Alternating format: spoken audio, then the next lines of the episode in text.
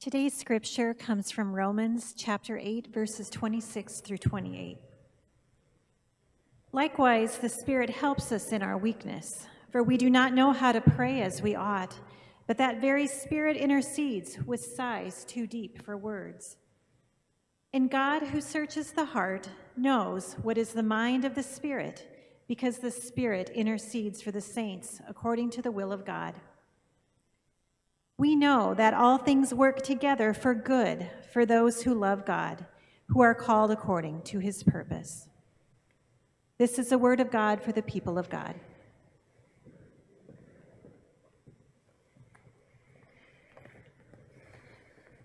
I want to say thanks to Melanie for your beautiful song, for your vulnerability, for your testimony. I'm just had a little pastor moment of being overwhelmed, you guys. I hope you're there with me, strengthening and encouraging our students, celebrating the realness of God's grace with uh, Wyatt and hearing the testimony of Melanie's experience and her strong faith. Look what God is doing.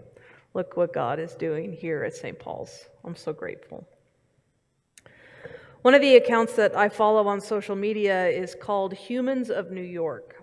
And if you've never encountered these stories, let me suggest that you go and Google Humans of New York. It is an account run by a photographer. He goes and takes people's picture and then he tells a snippet of their story. And they're just incredible. They're incredible. Here was one from earlier this week. It was a photo of a woman who was maybe in her 30s, and she said this I heard the rumor from a random girl in school. She told me that my boyfriend had gotten another girl pregnant. He'd cheated on me before, so I assumed it was true, but for a while he denied everything. Then he shifted to blaming the girl. Her name was Stacy. And as the story often goes, I turned all my hatred and hurt toward her. We literally never spoke. And my boyfriend would talk her down every chance he got. She said, I'd occasionally see her when she dropped the baby off at the house, and I'd feel such hatred every time the doorbell rang. She was always so well put together. There was this unapproachable air about her, like she was better than everyone else. Worst of all, she had this connection with my boyfriend that I didn't have the connection of a child. And it was thrown in my face every time she came to the door. She said, My jealousy created a, a, monster inside of me. I withdrew from everyone. Then one year later, I got pregnant myself. I didn't feel any excitement. Instead, there was a moment of clarity. I couldn't raise a child with this man, he was a pathological liar. For weeks, I went back and forth. Do I get an abortion? Do I give the child up for adoption? Then one day, I made the decision to become a single mother. And I remember being so scared and the first person I thought of was Stacy. It was like, my God, I've vilified this woman for so long, and now I'm her and she is me. I picked up my phone and sent her a text. I apologized for everything and asked for her support. That was 11 years ago. But we still love to joke about how our terrible taste in men when we were younger brought us together. She said, Stacy is my best friend in the whole world. She's my person. Our daughters know each other as sisters. At times, she's been my roommate, my biggest confidant, my maid of honor. Sometimes I think back to those early days watching her walk up the driveway. I think about the hatred I would feel. And now it's her hugs that I need when I'm feeling upset. There have been some bad episodes in my life, but every time I'm down, she shows up. The doorbell will ring on a random Tuesday at 4 p.m., and when I open up the door, there she is, and she gives me the biggest hug. Isn't that remarkable? a relationship the woman was forced into by someone else's bad choice, a connection she hated, turned out to be one of the best relationships in her whole life. Who could have predicted that? Who could have seen that coming? We hear a story like that when something really good unexpectedly comes from something bad, and we might find ourselves wanting to say, Everything happens for a reason. Everything happens for a reason. We're in week three here of our sermon series, Almost True, when we're taking a closer look at how some Christian ish sayings um, maybe miss the mark. how they don't quite line up with our biblical faith. We've already talked about how God won't give you more than you can handle, and as Melanie reminded us, uh, the phrase God needed another angel in heaven. If you haven't yet heard those sermons, I want to encourage you to check out the sermon podcast that's on the website under the Watch Live tab so you can catch up uh, and be a part of this whole series. The phrase we have this week actually goes far beyond the bounds of Christianity. It's something that has become popular say in all kinds of contexts, religious and non religious. If you have never said it yourself, I am going to bet that you have heard someone else say it. A friend of yours, maybe a child of yours, a grandchild. Everything happens for a reason. We want to make sense of the world. I get that.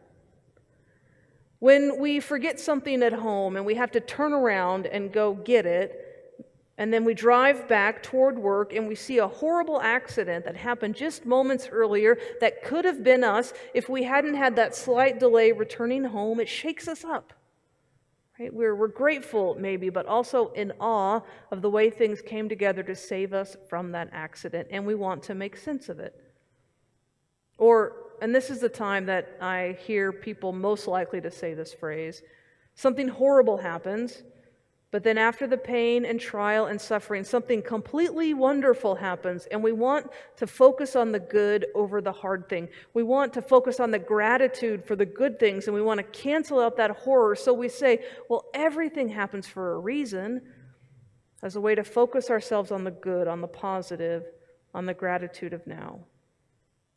We want the world to make sense. But guess what? Sometimes it doesn't. Sometimes the world doesn't make sense. Sometimes what happens to us in the world doesn't make any sense at all. Sometimes things happen for no good reason. Now, of course, sometimes things do happen for a reason. Cause and effect, that's a real thing. I think we can all agree on that. If we get into an accident while we're texting and driving, quite likely that accident happened for a reason. We couldn't resist picking up our phone. Or if we spend money that we don't have and we end up in debt so that our credit is ruined and we can't get a home loan, that happened for a reason. We spend money we didn't have. If we continually show up for work 20 minutes late and our boss finally has enough and fires us, sure enough, that happened for a reason.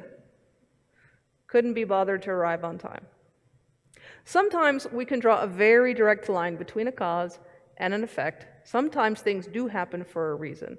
So, what's the problem with the phrase? If we're just trying to make sense out of our lives, if we're trying to draw lines between cause and effect, what's the problem with saying everything happens for a reason? Well, there's a lot of problems. One problem is it's not really a religious statement, it doesn't really say anything about God. Some people mean it that way. Perhaps a lot of people mean it that way.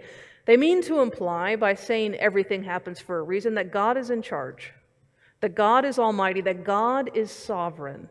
So when bad stuff happens, it's okay. It's all a part of God's big plan, which I am very much in favor of highlighting God's sovereignty over the world.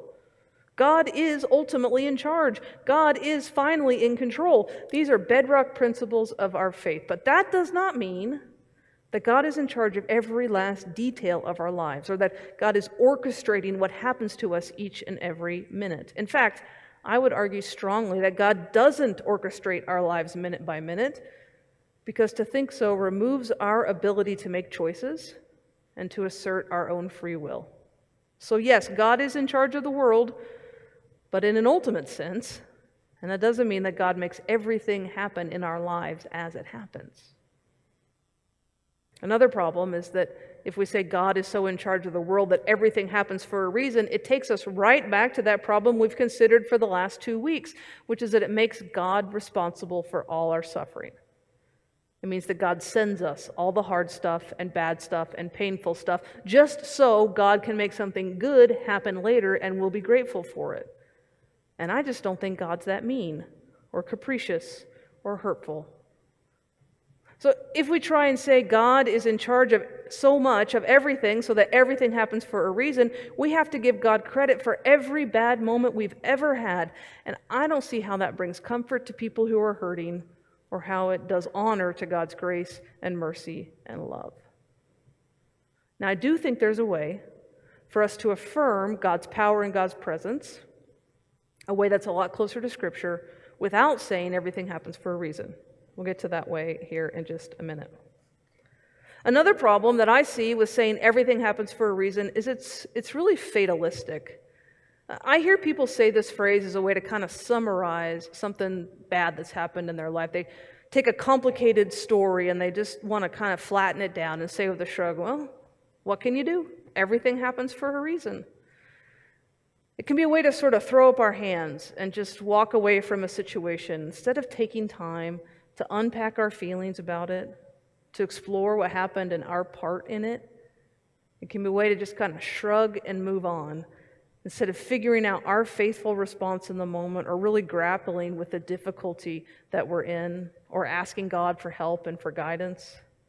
I mean, if everything happens for a reason, then it's just beyond our control or understanding. Why do we even need to try? Why should we try to grow spiritually? Why should we work on growing closer to God? And I don't think that kind of fatalism matches up with our journey of discipleship. Our faith asks us to be growing and learning and maturing and working to love God and neighbor more each day. We're not captive to some destiny out there that's beyond our control. We have a part to play in how our life story turns out. If we just shrug and move on, we kind of miss the point of growing in God's love. All right, final reason I think this phrase is problematic is because people say everything happens for a reason as a way, um, because it's easier to endure the hard times if we know something good will come from it. Right? It's easier to endure hard times if we know something good will come from it. And we saw this actually right at the beginning of the pandemic. If you remember, clear back to March, the end of March, people were rushing at that point to say all the good things, point out all the good things that were happening because of this pandemic. Like how good it was for families to be spending so much time together all of a sudden. How, or how good it was for us to stop and rest instead of always being on the go. People were searching out good things to hold on to so that it would be easier to get through the hard. I'm not sure that those things have lasted for five months, but they helped at the beginning. But the problem is, if we say that everything happens for a reason, then we have to ask ourselves did God send us the pandemic so that we would spend more time with our family at the dinner table? Everything happens for a reason. Well, we can see the logic of the statement falls apart so quickly. For us to suggest that there's some reason, some master plan behind why we're all suffering through COVID 19, that just doesn't add up. And even though it's really great to spend more time together as a family, I don't think that that balances out the 160,000 Americans who have died. So when we're suffering, we do want to know that good will come eventually from our suffering, that something will be redeemed as a part of this trial. Well, that's actually where the Bible steps in and offers us some hope. It's in his letter to the church at Rome that the Apostle Paul says the line We know all things work together for good for those who love God, who are called according to his purpose. Now, when people are looking for biblical justification for everything happens for a reason, this is often where they turn. But that is not what Paul is saying. He's not saying everything happens for a reason. Uh, a different translation might help us hear it a little different. The Common English Bible phrases it just a little differently. It says, We know that God works through all things for good for the ones who love God, who are called according to his purpose. God works through all things, works all things together for good. Paul believes in the power of God to bring out good in our lives, even in our hardest moments. But what God is doing when that happens is making good from the hard things that happen, not because God wanted the hard things to happen, just because um, hard things happen. Hard things happen. Sometimes because of the choices we make, or sometimes they just happen, and there's no good, obvious reason why. But the good news is, the faith news is, God doesn't ever abandon us in the middle of those hard things. Instead, God keeps working. We might feel paralyzed by the hard thing, but God never feels paralyzed. God is still working, helping, guiding, leading, comforting, so that we can find good even in the middle of the hard. So, for instance, when we suffer illness and we find our character begins to change and our priorities refocus and our goals change, we don't have to say the illness happened so that those good things can come. But we can still thank God for the good things, even in the middle of the hard moments. Paul's trying to remind us that we have not been left on our own to navigate life's crises. God's working to bring good even from our hardest moments. It's why Paul tells us the Spirit of God prays for us and helps us to pray when we don't even know how to pray. Paul gives us that beautiful phrase and says that the Spirit prays with sighs too deep for words. Even when we don't know what to pray for, the Holy Spirit is there helping us and interceding on our behalf. God simply does not abandon us in the middle of the hard. In fact, that is where God does some of God's best work sustaining, encouraging, strengthening, helping, inspiring, healing. God does all that, and we can affirm it without saying that the bad thing had to happen in order for us to get the good thing. The truth is, God can work good out of the most evil.